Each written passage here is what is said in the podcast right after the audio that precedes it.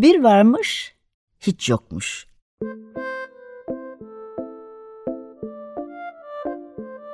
Çocuklara, büyüklere hikayeler, masallar ve müzikler. Hazırlayan ve sunanlar Memo Sağlam, Hande Tecik Öztürk ve Tuğba Zehra Sağlam.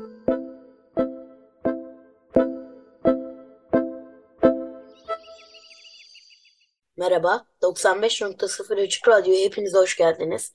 Bugün Bir Varmış Hiç Yokmuş programıyla karşınızdayız. Program ortaklarım Hande Tecik Öztürk, Merhaba. Tuğba Zehra Sağlam Merhaba. ve ben Memo Sağlam ile birlikte Gücünü Yitiren Kralı okuyacağız. Herkese merhaba tekrardan.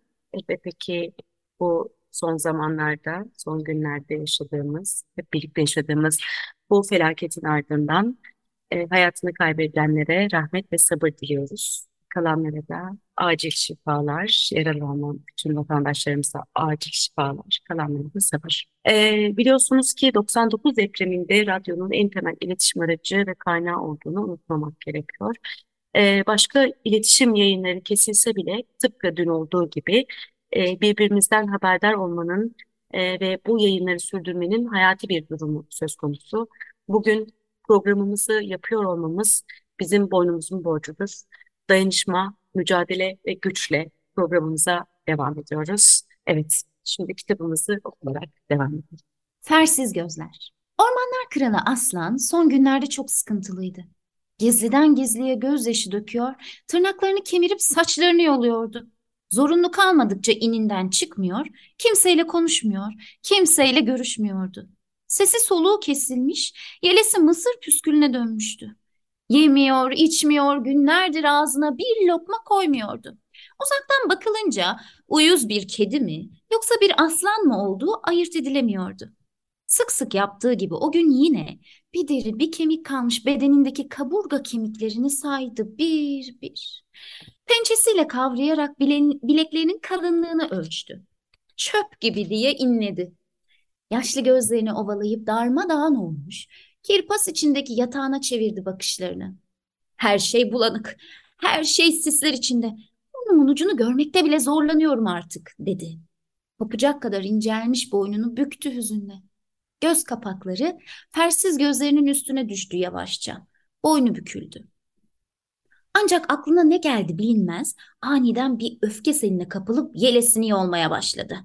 Bir gün önce çakalın getirdiği ama ağzını bile sürmediği et artıklarını sağa sola savurdu. Bu kadarcık hareket bile onu yormaya yetmişti. Hırıltılı sesler çıkararak bir soluğun gibi kıvrıldı kaldığı olduğu yere. Bir yandan tırnaklarını kemirip bir yandan da yürek dağlayan bir sesle inledi. Ah ah artık ne akıl danışan ne de hesap veren var. Oysa daha düne kadar her şey benden sorulur. Orman halkı önümde saygıyla eğilirdi. Benim ak dediğime kimse kara diyemezdi. Ya şimdi? Şimdi öyle mi? Herkesin maskarası oldum. Öyle güçsüzüm ki ağlayıp sızlanmaktan başka hiçbir şey gelmiyor elimden. Gerçekten de öyleydi. Son günlerde onu kimsenin kral yerine koyduğu yok. Sürme göz eşek bile kendi haline bakmadan onun yüzüne yüzüne anırıyor, çevresinde dolana dolana çifteler savuruyor. Krala dil çıkardığı bile oluyordu. Korkusundan kuyruğunu bacakların arasına sıkıştırıp kaçtığı günleri çoktan unutmuş. Ya tilkinin yaptığına ne demeli? Kral aslanın yolu üstüne pusu kurmaya iş edinmişti kendini. Kral tam yanından geçerken çelme takıp onu düşürüyor. Sonra da kuyruğundan yakalayarak sözde düşmesini önlüyordu. Üstelik düşeni kaldırmak sevaptır deyip kahkahaları ata ata kuyruğunu savura savura kral aslanın çevresinde dans ediyor. Hele o ürkek, o korkak, o pısırık, top kuyruk tavşan kralı gördüğü yerde sanki canavar kesiliyor, gizlice kimi kez de açıktan onun kuyruğunu yakalıyor, kazma dişlerinin arasına alıp takıs gibi çiğniyordu. Elbette kral bunlara çok üzülüyordu. Ama onu en çok üzen yıllar yılı dost bildiği, uğruna ülkenin varını yoğunu akıttı ayı koca oğlan. Koca oğlan nasıl yapmışsa yapmış kralın en has adamlarından Yağcı Çakal'la akrabaları yanına çekmeyi başarmış. Krala karşı sürekli kışkırtıyordu onu.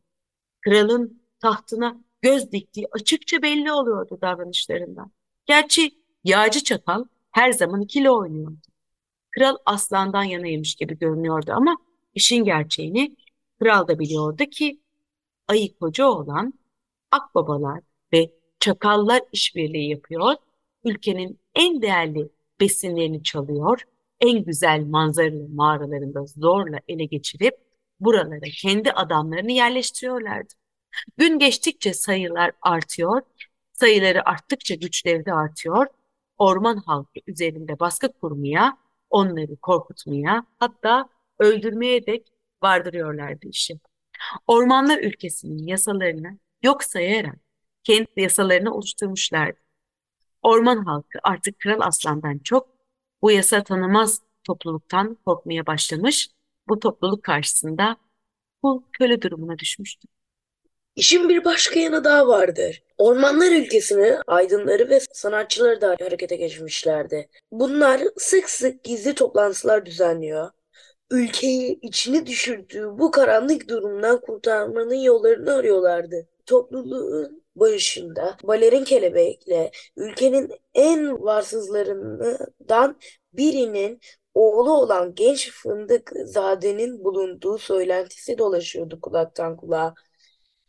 Balerin kelebek bulduğunu her ortamda hiç çekinmeden amaçlarının ülkeyi hem kraldan hem de orman yasalarını yok sayan koca olan ve yandaşlarından kurtarmak olduğunu söylüyordu. Kendi yaşamını tehlikeye attığını bile bile çünkü her gün topluluğun bir üyesi ya da ya kaybolur ya da kaçırılıp hapsediliyordu. Bütün bunların koca olanın adamların mı yoksa kral, kral tarafı taraftarlarınca gerçekleştirdiğini bilmiyordu. Bilinen tek gerçek artık kralın orman halkı üzerine hiçbir etkisinin kalmadığını, halkına söz geç geçirmeyeceğiydi. Dayanacak gücü kalmayan kral, kral aslan ne yapacağını bu hayvanlarla nasıl başa çıkacağını bilmiyordu.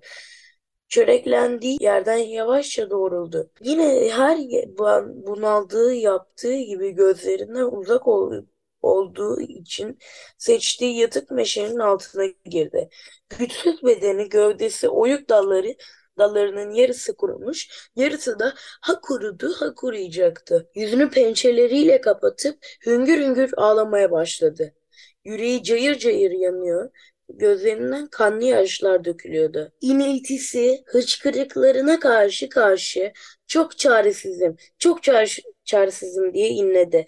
Tam o sırada hey gidi yüce kral hey sen bu duruma nasıl düştün diye bir soru geldi meşe ağacının dalları arasından. Hey gidi yüce kral hey sen bu durumlara nasıl düştün? Evet Memo'cum kitabımızın yazarı ve kitabımız hakkında biraz seni dinleyelim. Ben ilk önce kitabın yazarıyla hakkında konuşmak istiyorum. Yazarımızın ismi Pakise Özcan. 1951'de Karabük'ün Eflani ilçesinde doğdu. Yatılı Öğretmen Okulu'ndan sonra Eskişehir Üniversitesi Açık Öğretim Fakültesi'nde eğitim ön, ön lisansı programını tamamladı. Gücünü Yitiren Kral adlı çocuk romanı ve Gül Kız adlı masal kitabıyla ödüller aldı. Öykü kitapları Ayşe'nin kitabı, Toprağa Düşen Tohum ve Tatlım Ödevini Yapın dışında Yıldız Toplayan Çocuk, Sürüsünü Yitiren Küçük Fil ve Minti Düşler Ülkesi'nde adlı çocuk romanlarını yazdı. Söylemediğim sözcüklerden sonra Gün Işığı kitaplığının yayımladığı Üstüme Kar Yağıyor, Özcan'ın ikinci gençlik romanı. Mersin'de yaşayan yazarın iki çocuğu var. Ee, evet, kitabı çizen de e, Mustafa Delioğlu. Daha önce kendisinden zaten Martı Uçmayı Öğreten Kedi kitabında bahsetmiştik. 1946'da Erzincan doğumlu, 1968'den beri illüstrasyon e, çiziyor. 1975'te kurduğu atölyede özellikle kitap kapağı ve çocuk kitapları üretiliyor. Bu alanda özgün bir üslup oluşturan ve sayısız kitabın deseninde imzası bulunan Delioğlu'nun resim çalışmaları da sergilerde yer aldı. E, kendisi yine Gün Işığı kitaplığı için Berber Pretellal Deve adlı şiir kitabını Uçan Salı, e, ve gücünü yitiren kral adlı öykü kitaplarının resmi. Bugünkü konumuz da zaten gücünü yitiren kral. Evet, e, bir kralın e, bir hikayenin başını dinledi. Kral e, sen bugünlere gelecek kral mıydın, aslan mıydın diye sordu kendi kendine. Hey gidi yüce kral, hey sen bu durumlara nasıl düştün? Biraz ormandaki yönetim ve e, diğer hayvanların, diğer halkın, e, orman halkının birbirleriyle olan e, ilişkisi üzerine yazılmış bir kitap. Evet, sözü Memo'cum. Bir sorum var Memo'ya.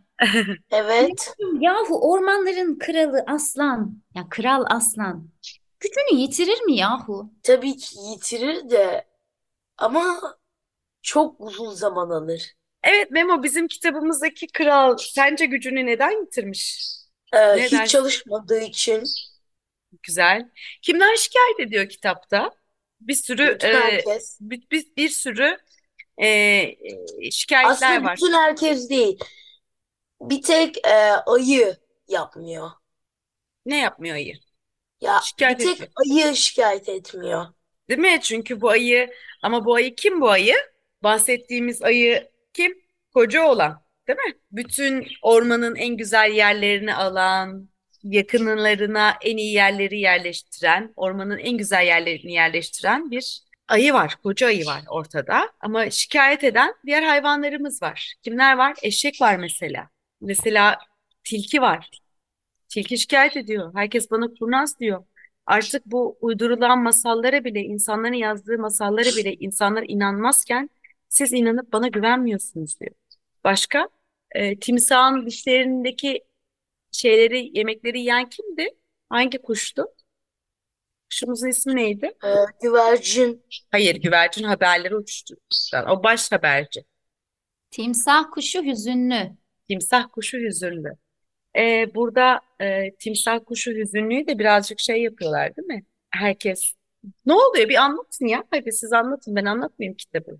Memo E, ne şey- oluyor? Bir şey ek- bir şey ekleyeceğim Memo. Tabii. E, bu ormanların kralı, kral aslan gücünü yitirir tabii ki dedin ya. Elbet yitirir ama bu zamanla olur. Neden? Çünkü çok güçlü bir hayvan değil mi?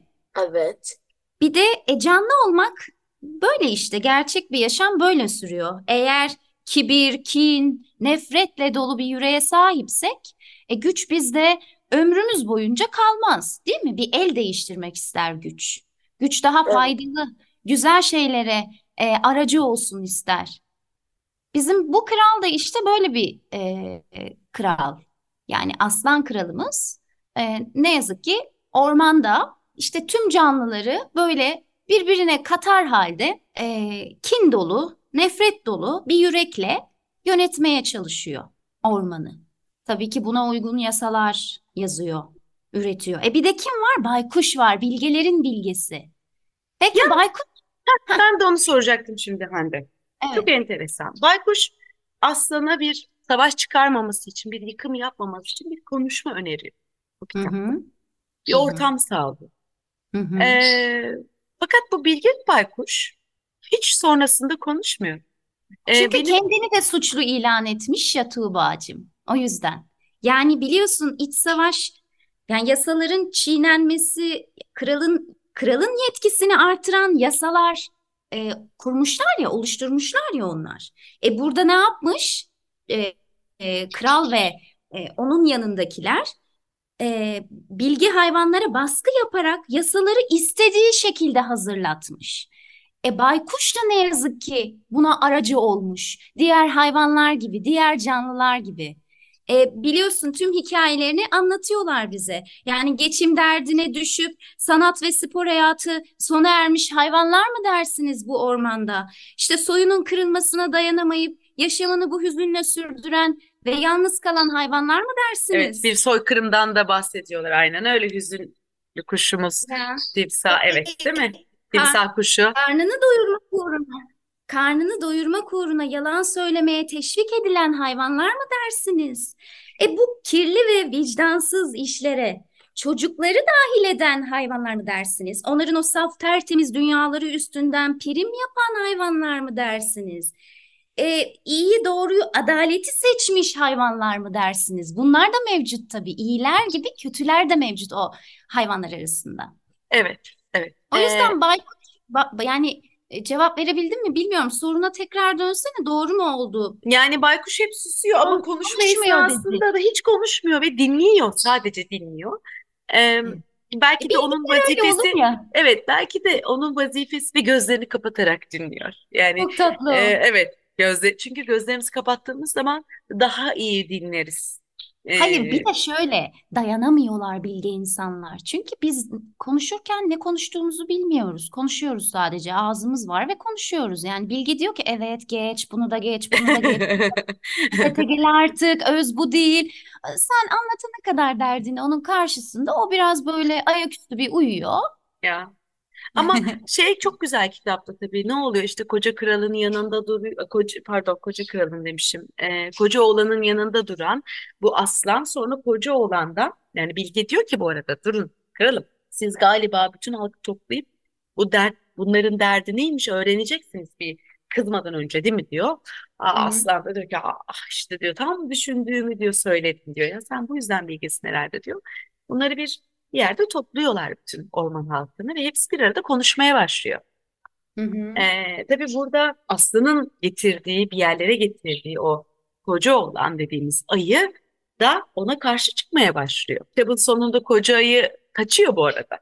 Gidiyor. Kitabın sonunda e, Memo, kitabın sonunda ne oluyor ya bu aslana? Peki bütün hayvanlar şikayet ediyor. Çünkü diyor ki beni hiç kimse dinlemedi. Hiçbir zaman ben ona derdimi anlatmak istedim.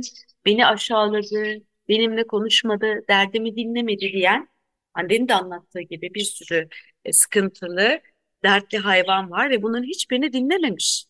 Hı hı.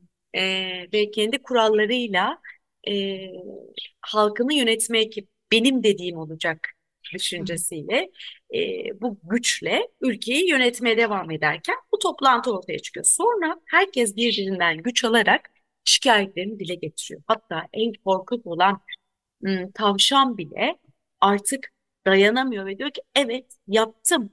İşte eşek diyor ki evet tekmeledim çünkü bana böyle davranıldı. Artık artık bu duygular içerisinde olmaktan da hoşlanmıyorum. Ee, ama beni bu hallere burası getirdi, beni dinlemediniz dedi diyor. Sonunda tabii kocaman bir kaos oluyor ortalıkta. Ve büyük bir sessizlik olduktan sonra bu kaoslar her şey bir herkes birileri konuştuktan sonra ki baş güvercin bile kraldan madalyalı olan baş güvercin bile haberci güvercin bile konuşmaya başlıyor. Ben bu kadar şey yaptım ve görülmedim diyor. Yani zor toprağın altına girdim.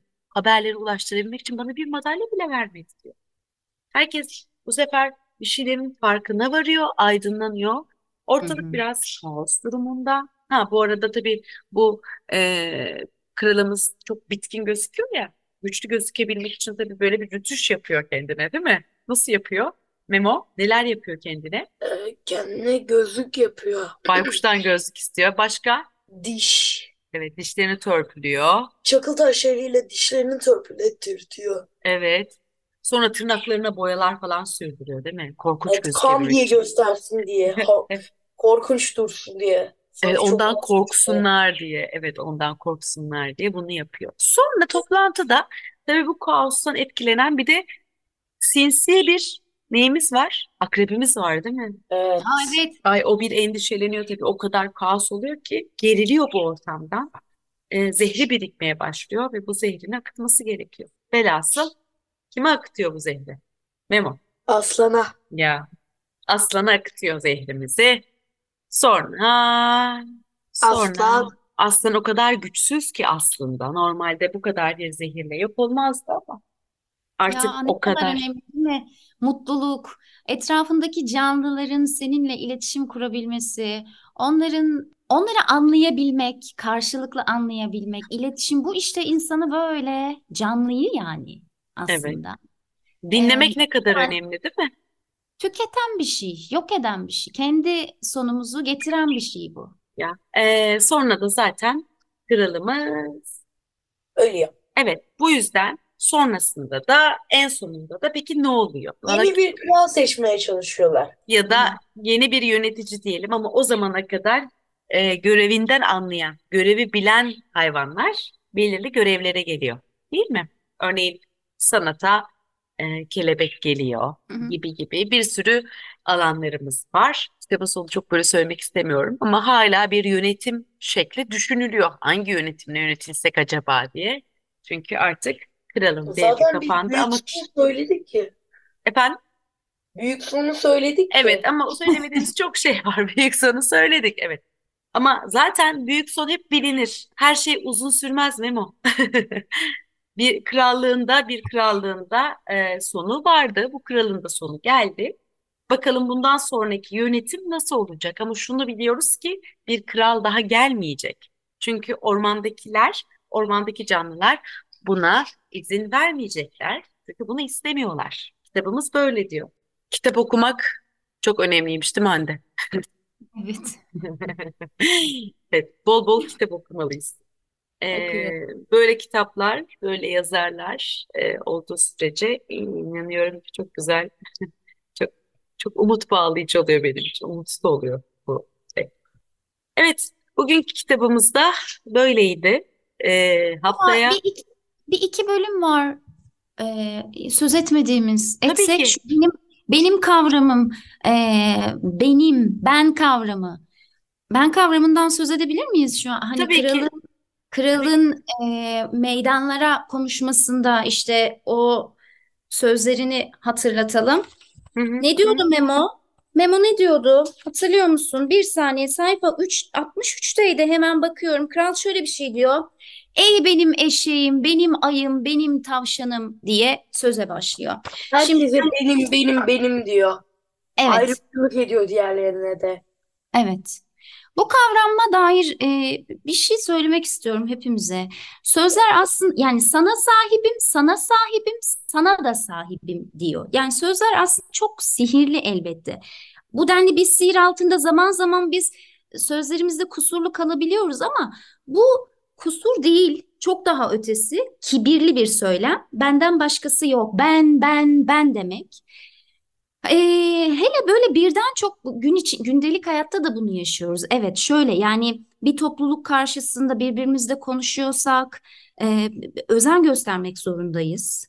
E, insanlar birbirleriyle sahiplik ya da kölelik gibi bir ilişki kuramazlar. Bunu görüyoruz. E, Nerede görüyoruz? İşte yöneten, yönetici gibi olan bu hiyerarşik düzende görüyoruz. Okullarda, kurumlarda, kuruluşlarda görüyoruz. Özel ya da e, hiç fark etmiyor. Çünkü o hiyerarşi var o düzenin içinde. Benim çalışanım, benim öğrencim, benim öğretmenim, benim hizmetlim gibi söylemler e, bizi gerçekten bu anlamda çok gerici buluyorum bunu. Yani hem Ee, gerçekten şöyle tabii toparlayacak olursak çok kesinlikle katılıyorum. Örneğin biz hiçbir zaman hiçbir arkadaşımıza e, hepimiz eşitiz ve e, beraberce yaşıyoruz. E, Hı hı. bugün yapılan hiçbir meslek e, kötü değil. Hepsi çok güzel. Biri olmazsa o saç ayağı yıkılır. O yüzden kimse kimsenin e, görevlisi değil, kimse kimseden üstün değil. Hepimiz eşit, eşitiz. Hepimizin biricikleri farklı, hepimizin özellikleri farklı ve biz bir arada beraber olduğumuz zaman ancak ayakta durabiliriz. Tıpkı bu kural ben, ben, ben, ben diyor ya, Evet, e, sonunda da sadece o kalıyor, yapayalnız, tek başına. Evet. Asıl önemli olan senin de söylediğin gibi biz olabilmek, sınıfta arkadaşlarımızla bir arada durabilmek, öğretmenlerimizle, arkadaşlarımızla, oradaki te- e, temizliğe yardım e- eden insanlarla beraber bir okulu düşünürsek eğer, dışarıda bakkalından çöpçüsüne, sucusuna kadar hepimiz bir arada durursak eğer, bir arada yaşarsak daha mutlu, daha e, refah bir, e, daha huzurlu bir e, yaşama doğru hareket ede- ediyor oluruz. E, önemli olan şeylerden bir tanesi de bu. Ben dememek, biz demek, beraberce hareket ediyor olabilmek, e, dayanışmayla tabii ki. Ve İşte biz diyebilmenin evet. hafifliği, biz diyebilmenin hafifliği, buna ulaşabilmek muazzam bir güç.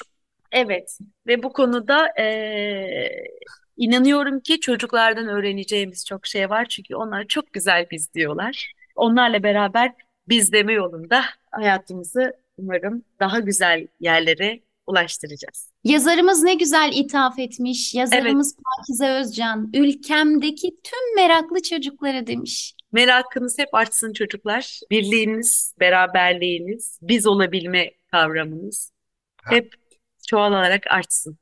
Evet, birlikte olmak dedik, bir arada durmak dedik. Programımızın sonuna da geldik. Son günlerde yaşadığımız e, acı olaylardan dolayı yine bir arada durmayı hiçbir zaman unutmamak, bu yaşadığımız olayları da aynı zamanda unutturmamak dileğiyle tekrar kayıplarımız için rahmet ve sabır diliyoruz. Haftaya görüşmek üzere. Hoşçakalın.